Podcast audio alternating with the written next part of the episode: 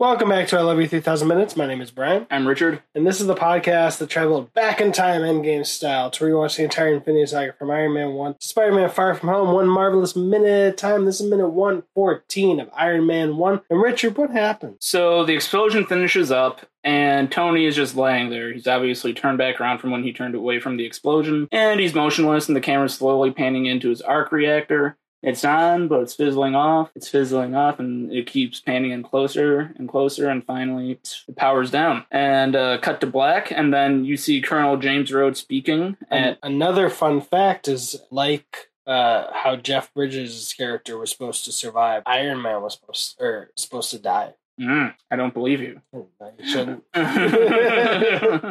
um, so we cut to a newscast of KNKV, Channel 3. of Rhodey talking about the incident at Stark Industries. talking about the incident at Stark Industries the night before. Uh, he said there are rumors that it's a uh, combat suit prototype that damaged the arc reactor, which is totally true.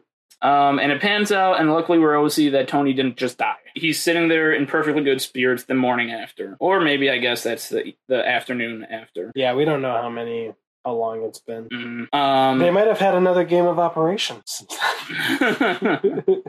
um, Tony's in surprisingly good shape uh, for such a rough battle, and uh, Pepper is picks the bandage off his the bridge of his nose. Um, the Jeff Bridge of his nose. Tony Tony goes on to say Iron Man. That's kind of catchy. I mean, technically it's wrong because you know the suit is made out of gold alloy and titanium and stuff. But uh, let's see, gold titanium alloy. That's what it's made out of. But it's a kind of evocative imagery talking about Iron Man. So he's not actually made out of iron. Blah blah. blah. Um, Branding. Yeah, The the car company Tesla isn't actually made out of uh, Nikola Tesla's remains. or his like I know we all thought it was. So Agent Coulson walks on from off screen with some note cards, some blue note cards, and says, "Here's your alibi." And Tony's just like, "Oh yeah, um, alibi, right? Yeah, okay."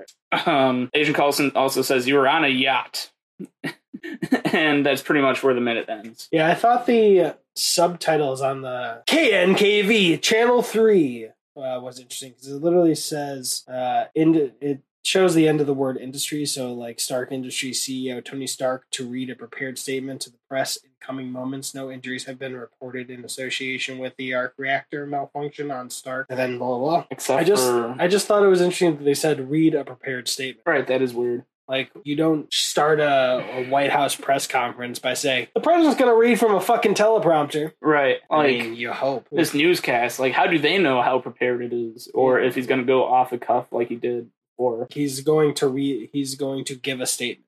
That's Yeah. what I would expect. Mm-hmm. Colonel James Rhodes is there, And Tony had his facial hair done. He got a shave and probably a haircut. and we have uh actually around 53 seconds we get another look at the uh, defense plant arsenal democracy warehouse with a plane that kind of looks like the one in captain america the first avenger Good catch. yeah pepper's just been putting makeup on and getting his blackheads off Mm-hmm. etc etc who is the iron man the newspaper is the chronicle uh i can't see much more than that with video quality we've got going on right now very importantly it's blue note cards Yep. also tony's shirt is unbuttoned a little bit and his gold tie is way off to the side but yeah do you remember where this is where that picture was this in his office I want to say it was outside his office at uh, Stark Industries. Yeah, I remember the plane being out there in the hallway, but I don't remember the. Ah, there we are. Defense plant arsenal Gotcha. was in the office. So this is in the corner away from where uh, Obadiah Stane